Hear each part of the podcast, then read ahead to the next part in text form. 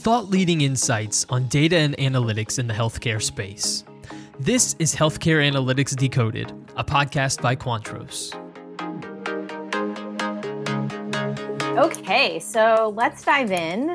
So, Dr. Swartz, thanks again so much for taking the time to give us your perspective on the COVID 19 pandemic, what healthcare organizations are going through, what they can learn, and, and potentially what that means for providers in the industry moving forward.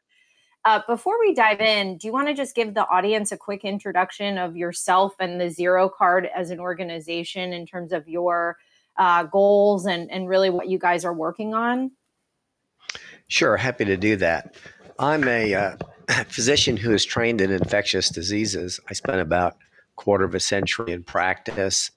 And then I was recruited to head up a uh, 375 doctor clinic uh, that's part of a large health system here in Northeast Oklahoma. I spent 10 years at that. And after I ended that career, I was asked by a friend of mine who was in the benefits business if I'd like to do some consulting for his company. And we realized at that time that there were so many problems in healthcare that were related to financing. I mean, the payment model seems to have driven everything and seems to have made a big, you know, really caused a great deal of the problems with healthcare being too expensive. We created a startup called the Zero Card. It's a digital health uh, company that connects self funded employers to providers that are willing to provide bundled services. And we get good rates from providers because we take all the complexity out of out of healthcare financing. They send us an invoice and we send them a payment. Everything is included in the bundle payment. The employers know what the price is ahead of time. It's generally up to 40% or more lower than what they typically pay under the PPO. And the incentive is that the employee or the covered member doesn't get any bills. That's where it got the name the zero card. And uh, we all we do all that now in several cities and states around the country, and uh, our company is growing simply because it's such a simple, easy to understand model that takes insurance out of the mix for things that you can schedule everyday type healthcare needs, everything from bunions to cardiac bypasses. If you can schedule it, we believe you can bundle it and put a price on it so people know what it costs ahead of time. That, in a nutshell, is the zero card. Awesome. Yeah, I mean, clearly you and I have talked a little bit about just the need to you know change the way healthcare functions in, in on a number of vectors payment being one of them of course talk a little bit so clearly your background in epidemiology arms you to really understand this covid pandemic potentially in a way that maybe other others don't um, talk a little bit at just high level about your perspective about covid-19 what's going on and kind of how that does or doesn't relate to other pandemics we've seen or other infectious diseases we've seen in the past? this is a one century learning experience. It's the pandemic that everybody thought, literally, everybody thought could happen, but nobody really planned to the point that millions of people around the globe would be sick and it would spread in a way that we didn't anticipate. And here's the really interesting part it's very contagious. We know that. But the odd thing is that people can get the coronavirus and have little or no symptoms. And those people could be very effective transmitters, spreaders of the disease. Some people never get any symptoms. The second thing is that even those people that get symptoms, they may be infectious to other people two, three days before they get sick. So they may feel perfectly well yet spread the infection. And we know that it's efficient to the point where one people, one person is generally infecting between two and two and a half other people, often before they even know they have it. So, mm. And then the third thing is there's no vaccine. And the fourth thing is at the present time, we don't have any effective treatment. So when you look at it, it's the perfect storm, except for one thing that the mortality rate is probably pretty low. If if this were had the mortality of an Ebola, for example, where you know one out of every five or four people might die of it, it would be you know a historic catastrophe more than it will be now. But it's amazing how quickly we're learning and how quickly we get ideas that you know bubble up to the top and then quickly get disband uh, dispelled when we learn more about it. I mean, for example, uh-huh. the hydrox- hydroxychloroquine and azithromycin you know, that bubble's kind of come back to earth. Yes, it is interesting. It seems like every, you know, in a good way, there's a lot of people trying to figure out how to fight this illness in the interim of a vaccine, which we all know takes, even in the short term, many, many months. Clearly, everyone is trying to figure out if there are treatments that already exist or a combination of treatments that already exist that can either slow this down or help you know, this week it seems like Pepcid is kind of the new hydroxychloroquine, if you will. well, I mean, Pepcid's a perfect example. I was at the market actually this morning, and the Pepcid supplies, you know, were just about depleted. I took a look at it because I was curious. I mean, the research, you know, the, the the observational research that was published talked about using, you know, intravenous Pepcid, but yet, you know, people are getting the over-the-counter Pepcid tablets. Will it work? Who knows? Is there a reason I can think of? Probably not. But you know, everybody is is truly grasping at straws and all kinds of remedies. I did hear as well. I don't know if you heard this that um, because female outcomes tend to be better than male outcomes for severe COVID cases, they have been thinking about treating, or maybe even in some practice, treating male patients with female hormones when they are exhibiting severe symptoms of the disease. Yeah, that sounds like a monumental bad idea without any kind of research. You know, the other interesting thing that we've learned, and what I'm found so remarkable is that I'm learning something like every three days that's different from what I thought. You know, we have it, it's a bell-shaped curve, and in the middle of the bell, at the high point, there are people that get mild to no symptoms. And that's what most people get. It's mm. not the elderly that get it more often. It's 18 to 54 year olds, 55 year olds, middle of life that get the infection most commonly. But it's older people with pre existing conditions that tend to do worse with it and then get the lung complications or some of the other dreadful complications. And then some very young and healthy people get devastatingly ill and die with it. And what we're learning is there's probably a spectrum at that far end of the bell shaped curve, the elderly people. Part of the problem may be the immune system can't react enough to fight the virus. And then at the other end, at the young people who get very sick, it may be an overactivity.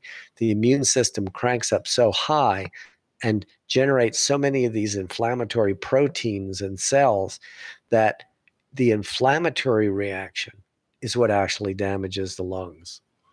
And that's why that's why one of the drugs that's being tested, and actually uh, Tulsa, where I am right now, is one of the centers that's doing the uh, uh, randomized control trial of a drug that blocks interleukin six, which is one of those inflammatory markers that some people crank out much too abundantly during an infection. It's like you know you get a uh, you get a small fire in your house and the fire department comes over with 20 high powered hoses and knocks your whole house over to put out a small fire would be the metaphor. What's really interesting about this this inflammatory question is that, is that why people get so sick? Is that the people in those high risk categories like diabetes hypertension and some other things those people tend to make an excess amount of one of these inflammatory proteins called IL 6. So there may be something here more than just the virus infection. And then another thing that's truly interesting that I haven't seen before is uh, one of the docs who works in an emergency room back east mentioned that they would have people come in with trauma, broken arms, and things like that. They would put them in the CT scanner and, you know, to look at the fracture or the trauma and then find these opacities, these shadows in the lungs, and find out that was a COVID 19 infection that patient didn't even know about. So you know, to find a, what, what looks like a pneumonia from a virus without any symptoms is incredible. And the other thing that's really incredible is that the way it affects the lungs may uh, may actually reduce your ability to absorb oxygen, but allow you to exhale all your carbon dioxide. And what a lot of people don't know is that your need to breathe is based on how much carbon dioxide is in your blood. That's why when you hold your breath and carbon dioxide builds up, that's what makes you gasp. It isn't running out of oxygen. So, one of the things we see with COVID 19 are people that get severely uh, low oxygen levels, yet they don't feel very short of breath with it. And that's really remarkable. So, there are so many things that we're learning, but what we basically don't understand is the complete interaction between the virus and the human body and the immune system. You may have seen on the news yesterday, you know, young people coming in with massive strokes related to COVID 19. One of the things we know uh, that docs use to diagnose this infection or the severe form of it is that people develop a marker in the blood called D dimer, which is characteristically found in the blood in high quantities when there are blood clots inside blood vessels. So there's something going on here with the blood clotting system also. There's really a lot to know. And what we're getting at is pieces of it, one at a time. The puzzle hasn't been integrated into one clearly understood disease. Mm, yeah, no, really, really helpful. Shifting gears a little bit from the the nature of the virus itself to kind of what you have observed in terms of its impact on healthcare. What are some some trends you're seeing in terms of how healthcare organizations or how the industry writ large is adapting to this pandem- pandemic? What has, in your opinion, been good in the response and maybe not so good? It's really caused us to come to grips with some of the things that we've done for a long time, for example, in primary care, that really don't make very much sense, but we're driven by the payment model. You know, most of my friends in primary care right now have, you know, the only people in the office are crickets. Very few patients are coming in. Yet patients continue to have needs. So, Medicare, for example, said, you know, temporarily we'll allow Medicare patients to do telehealth, which is something that, you know, wasn't uh, on Medicare's fee schedule. And all of a sudden now people are telehealthing the doctor rather than going in. You know, before the COVID epidemic, occurred, you know, you'd go to the doctor's office and sometimes the doc would say, you know, let's have you come back in two weeks and we'll talk about the results. Or you had a question, the doc made an appointment for you. All those things that involve just conversation really can take place over Zoom or Google Duo or FaceTime or whatever particular platform you and your doctor want to use, especially, you know, visits for counseling. You know, the downside is that we're not going to find things like heart murmurs or enlarged spleens or lumps in the abdomen that we find with examination. And uh, you know there will there will be mistakes made, but I think by and large the benefits outweigh the risks if telehealth is carefully used. The second thing of interest is you know, most hospitals say they're not seeing the usual number of heart attack, stroke patients, appendicitis. There must be a lot of people just staying home and, and getting better by themselves, which sometimes happens. But it gives us a probably a clearer understanding of how self-limited diseases get better without intervention. Third thing is, I do think people are going to be wary of going to the hospital for a while I think folks may be more willing to go to ambulatory surgery centers, for example, where, you know, part of the building is not dedicated to taking care of coronavirus patients. I think this will also start to change the payment model because it really doesn't make sense to charge for every little piece, especially in a disease you're not familiar with. And finally, you know, the irony of, of all this is we've got people now because of the coronavirus who have lost their jobs, lost their health insurance, and when they get the coronavirus, they can't pay for it. You know, for treatment, you know, until there's a full mandate that everything involved with it gets paid for. So, you know, people are getting a double and triple whammy from this epidemic, which is just truly unfortunate.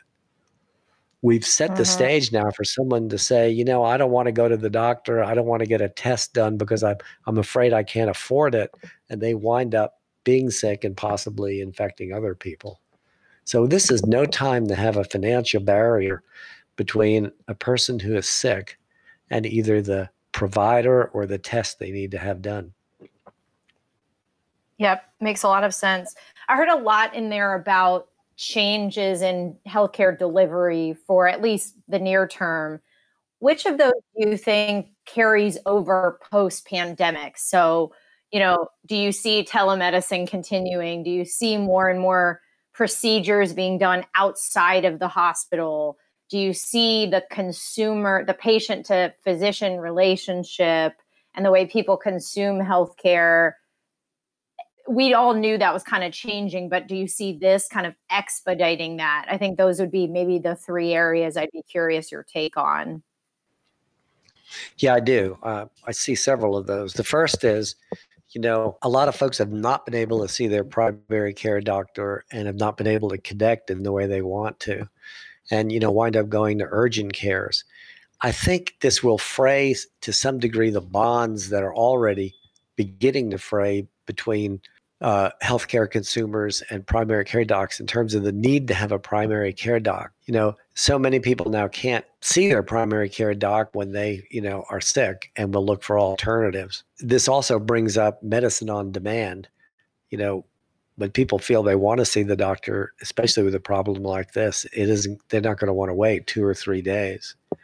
The second is I think it will promote migration of healthcare away from away from being hospital centric you know, if you don't need to be in a hospital, maybe you can, you know, get the same level of treatment in a place that's dedicated to the particular problem you have rather than dedicated to, so to speak, all healthcare problems like, you know, a big general hospital is.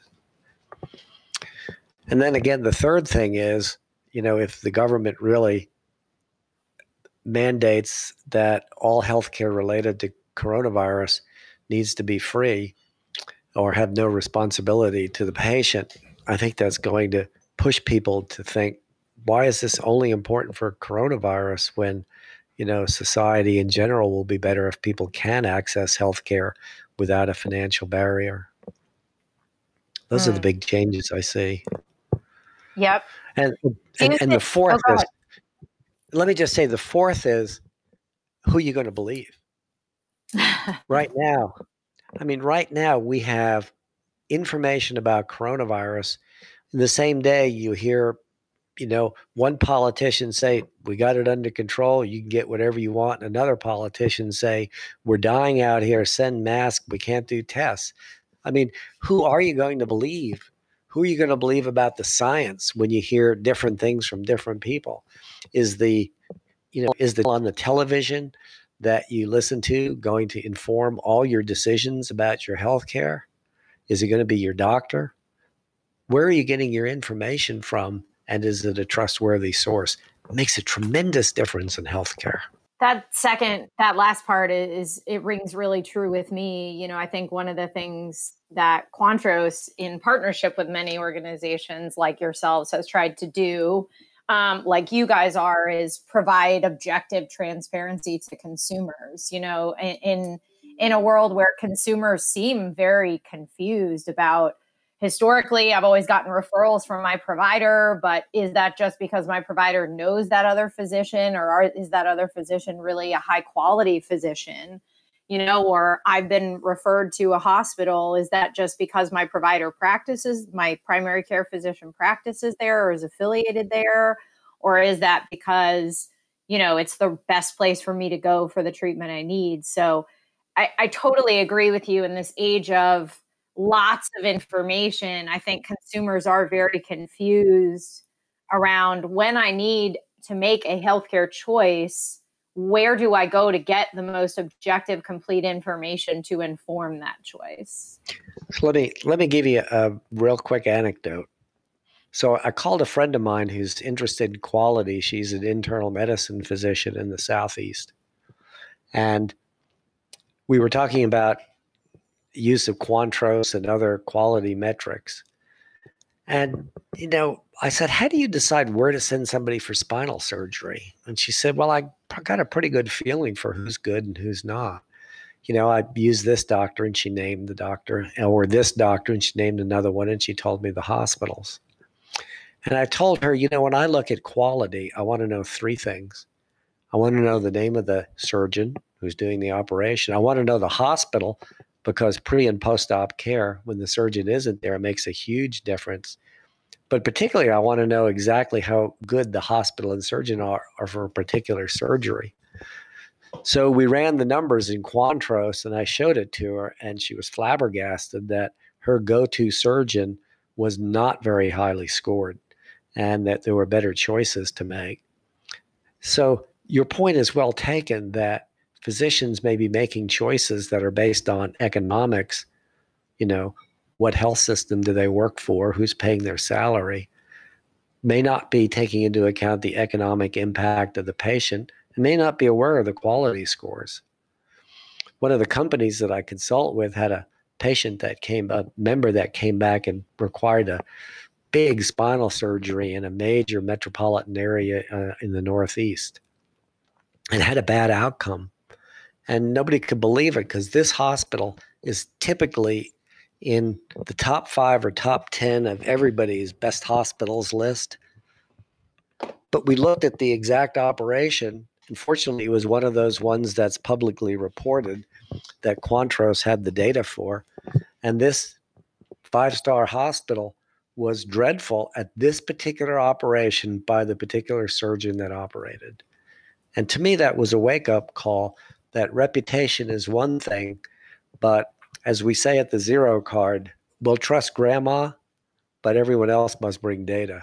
I like that. So clearly, hospitals are going to have to, you know, hospitals are run by very intelligent people, and clearly they have incentives here they're going to have to adapt as well. And and I think many of them have started that process already. Maybe this pandemic and this situation just expedites that. What types of trends do you see in terms of how how the, the health care system and in particular hospitals are going to have to adapt in order to survive? Is it things like buying more physicians, owning an ASC, providing primary care themselves what are what are some of those things that you think hospitals will have to do in order to continue to operate and and and thrive or do, or do, does the term hospital change entirely the sleeping giant right now is employer funded health care by employers that are self funded. In other words, pay mm-hmm. their own health care bills through a carrier when I was a practicing physician and somebody came in with a Blue Cross card, I thought Blue Cross paid the bills because that's where the check came from. What I didn't know is that more than half the people in this country obtain their health care payment through a self funded company. Now, the self funded companies don't pay the most amount of money, but they cover the most number of people. And these self funded companies uh, under ERISA plans have a tremendous amount of flexibility. They aren't bound to a Blue Cross policy. They aren't bound to a Cigna policy. They can write their own plan documents, you know, as long as they they fit federal guidelines and ACA guidelines and so forth. So a self-funded company can say, you know what? I want to build incentives that that I know that hospital A in my town does better back surgery so I'm going to cut out the deductible or reduce the copays if somebody goes and gets their back surgery at hospital A and not B. Suddenly, the hospitals are now competing on quality, which is really what you want it to be. And if consumers have and payers have, employer payers have a full transparent window into how good is a particular service and how much does it cost, they will start making entirely different decisions based on giving incentives to covered members. And to me, that becomes a really good situation where people aren't asking their next door neighbor or their brother in law's uh, you know, brother-in-law's wife who's a pharmacist on who's the best doctor in town for a particular problem. Competing on quality and cost will have a huge transformative effect. And as I said, the sleeping giant are self-funded companies that have the ability to build these things into their plans to make their covered members or help their covered members make better healthcare decisions. Do you think hospitals are going to have to further adapt their approach to be patient centric? And what I mean by that is clearly, you know, many of us in the industry have been talking about social determinants and, and equity of care for a long time. I think this, the coverage of this pandemic has highlighted the disparity in certain populations in terms of the, their mortality rates or you know whatever do you think that this is going to necessitate that hospitals really start to treat those populations differently to ensure optimal outcomes. In the sense that the social determinants of health you know really have a bit bigger influence on your health care you know, I've had the experience of in practice of prescribing a medication and having a patient come back and them being no better, only to find out indirectly that they never took the medicine because they couldn't afford it. Mm-hmm. That it's so remarkable how you know access to physicians, transportation, nutrition, safety, and the ability to pay for health care makes such a huge difference. You look at diabetes, folks with diabetes who are dependent on insulin and don't have insurance are at extremely high risk for all manner of complications because they aren't taking the one thing that can save their life. I mean, why should insulin insulin be so expensive when people's lives depend on it? When you make a life-saving drug inaccessible because of economics, you're basically saying, "Pay me or die." That's a bad situation. Yeah, it'll be interesting to see. I, I'm curious to see if if hospitals play more of a role in recognizing or or physicians themselves have to play more of a role in recognizing that if we don't solve the problem you were just talking about we are always going to be treating acute patients we're not going to get patients any further along on the wellness spectrum if you will. If we can't if they can't afford their medications if we can't give them a way to adhere to their treatment regimen you know?